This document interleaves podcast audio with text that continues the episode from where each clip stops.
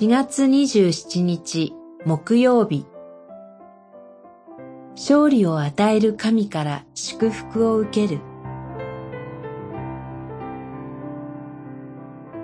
創世記14章。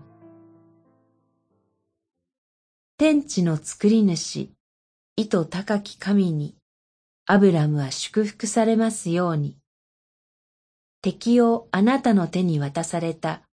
意図高き神が称えられますように。十四章、十九節、二十節。真ある、エラサル、エラム、ゴイムの王たちがカナンの地に攻め込んできます。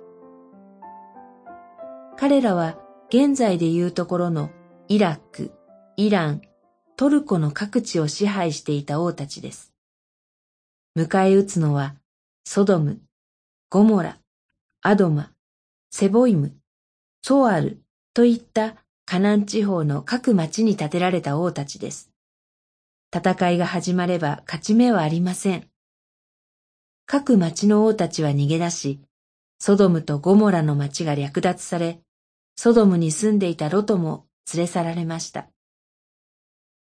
この知らせがアブラムに届き、彼は仲間と共にカナン地方の北の果て、ダンまで追いかけます。彼らは二手に分かれて野襲をかけ、連れ去られた人々と財産を取り戻しました。勝利したアブラムを二人の王が出迎えます。一人はソドムの王です。彼は取り返してくれた財産をアブラムに提供しようとしますが、アブラムは断ります。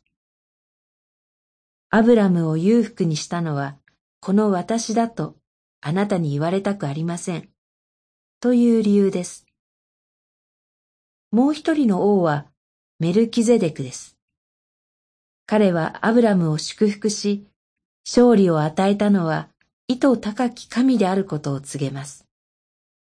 アブラムは戦利品の十分の一を捧げ、彼を真の祭司として受け入れます。